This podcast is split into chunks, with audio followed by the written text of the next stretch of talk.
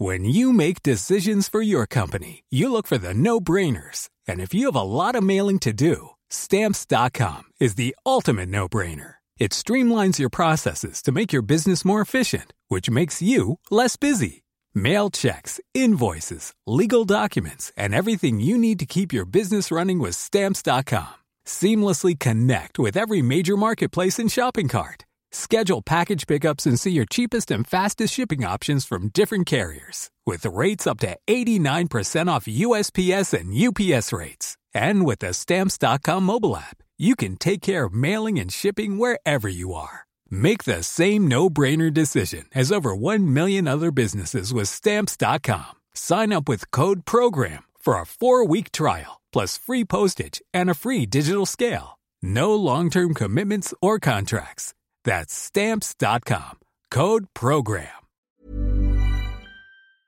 In three, two, one. Seven things you probably didn't know you need to know. I'm Jamie East, and this, this is the Smart Seven. Good morning, it's Tuesday, the 1st of June, and it's International Children's Day. And a big happy birthday to Morgan Freeman, Alanis Morissette, Ronnie Wood, and Heidi Klum.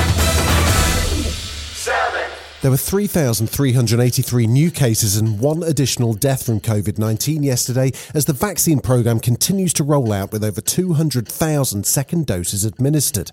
However, concerns continue to grow that the Indian variant will tip the UK into a third wave. Sir Dave King is head of Independent Sage and he's concerned about the figures he's seeing. Hospitalisation is now on the increase in England and Scotland. The only region in the country that is not increasing is the east of England, but we can already see hospitalisation rates across the country rising.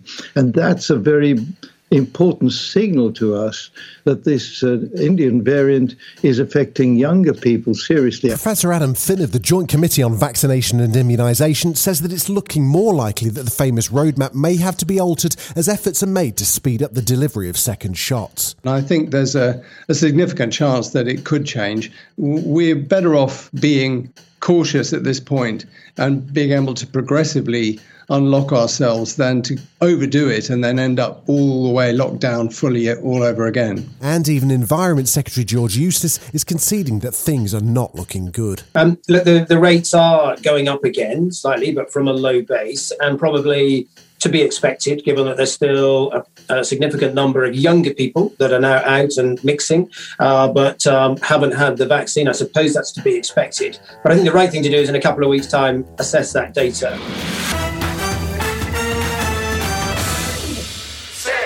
Even as concerns mount about a third wave, people continue to make travel plans, and an exclusive survey by Good Morning Britain found that 35% of those intending to travel to AMBER list countries did not intend to quarantine on their return.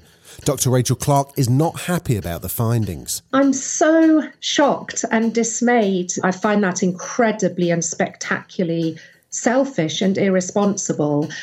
The quarantine rules are there for a reason, in precisely the same way that drink driving rules are there for a reason. Travel expert Simon Calder says the lack of clarity over which countries are approved for travel is leading to mass confusion with flight changes and airlines all racking up fees. It's an absolute mess, and I guess that might be one reason why so few people are planning to travel abroad this summer because there's so much uncertainty, so much confusion, so much stress among people, even who, who should be looking forward to a holiday and now desperately thinking, I don't want this.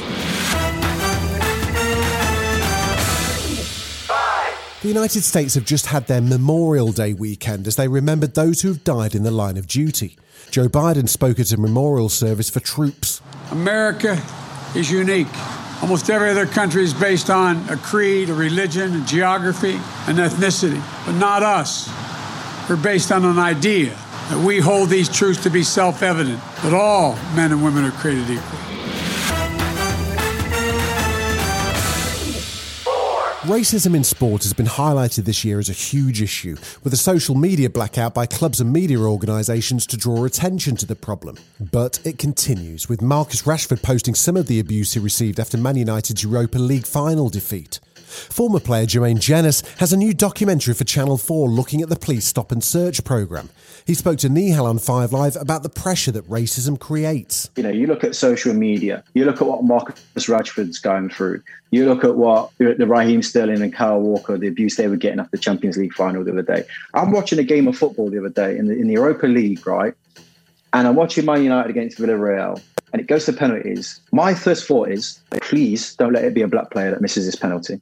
You know what? I was thinking Because- the same thing. And how Well, sad is it that you and I are having are thinking that way? Still to come on the Smart 7, the return of Ed Sheeran and Jeremy Clarkson's been down the farm.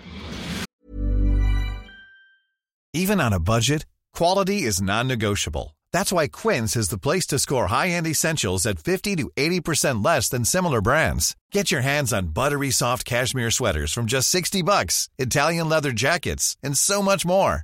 And the best part about Quince, they exclusively partner with factories committed to safe, ethical, and responsible manufacturing. Elevate your style without the elevated price tag with Quince. Go to quince.com slash upgrade for free shipping and 365-day returns. You're listening to the Smart 7. If you're enjoying it, you might also like the Smart 7 Ireland edition. Just search and follow us on your favourite podcast platform.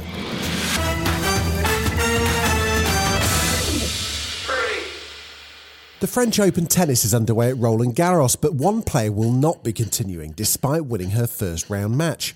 Naomi Osaka, the world number two, had announced her intention to avoid press conferences at the tournament as it causes her huge waves of anxiety. She refused to do press after her first round win, was fined $15,000, and has now withdrawn completely, saying she's going to take some time away from the court. Former player Annabel Croft is somewhat sympathetic. She played one of the, the most famous matches at centre court when she beat Serena Williams in that great controversy a, a few years ago. And she didn't really get to celebrate properly. And then, of course, she's been a great spokesperson for Black Lives Matter. She wore all the different masks at the US Open and then went on to win it last year. Um, so there's a lot that she's had to cope with in her young years. And I think you know, something has gone a little bit astray here, and we need to try to understand it. We need to be sympathetic and try to help her through it, but we want her to engage with the press. Ed Sheeran is back, back, back, although it doesn't really seem like he's been away that long. He returned for a live gig as part of Radio 1's big weekend, and he brought a band with him. And he says he's missed the buzz of performing live. I am missing the live audience. Yeah, I. I think. I think. I think every performer on the planet, and not just performer, every performer's team on the planet is missing the buzz of gigs, and it does feel like things are stepping in the right direction to get them back. I know the Brits, you know, did their thing with everyone in the O2, so hopefully that's a good step forward.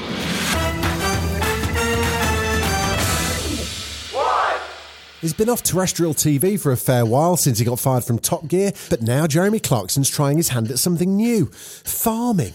It's a new Amazon Prime series intuitively called Clarkson's Farm, in which Jezza does his best to apply his delicate touch to a farm. It all takes place as COVID hits, and it doesn't seem like it went too well. In a year when the world turned upside down. Stay in your vehicle, please. I'm pushing 60. Smoked a million cigarettes. If I get it. Yeah, there's not a lot of hope. He's on the floor. So have a peek over the hedge at Clarkson's Farm. No, no, no. No, really good eggs. I've got a salmonella test. Have we? This has been The Smart 7. Wherever you're listening, do us a favour and hit the follow button. We'll be back tomorrow at 7am. Have a great day. Written, produced and published by Daft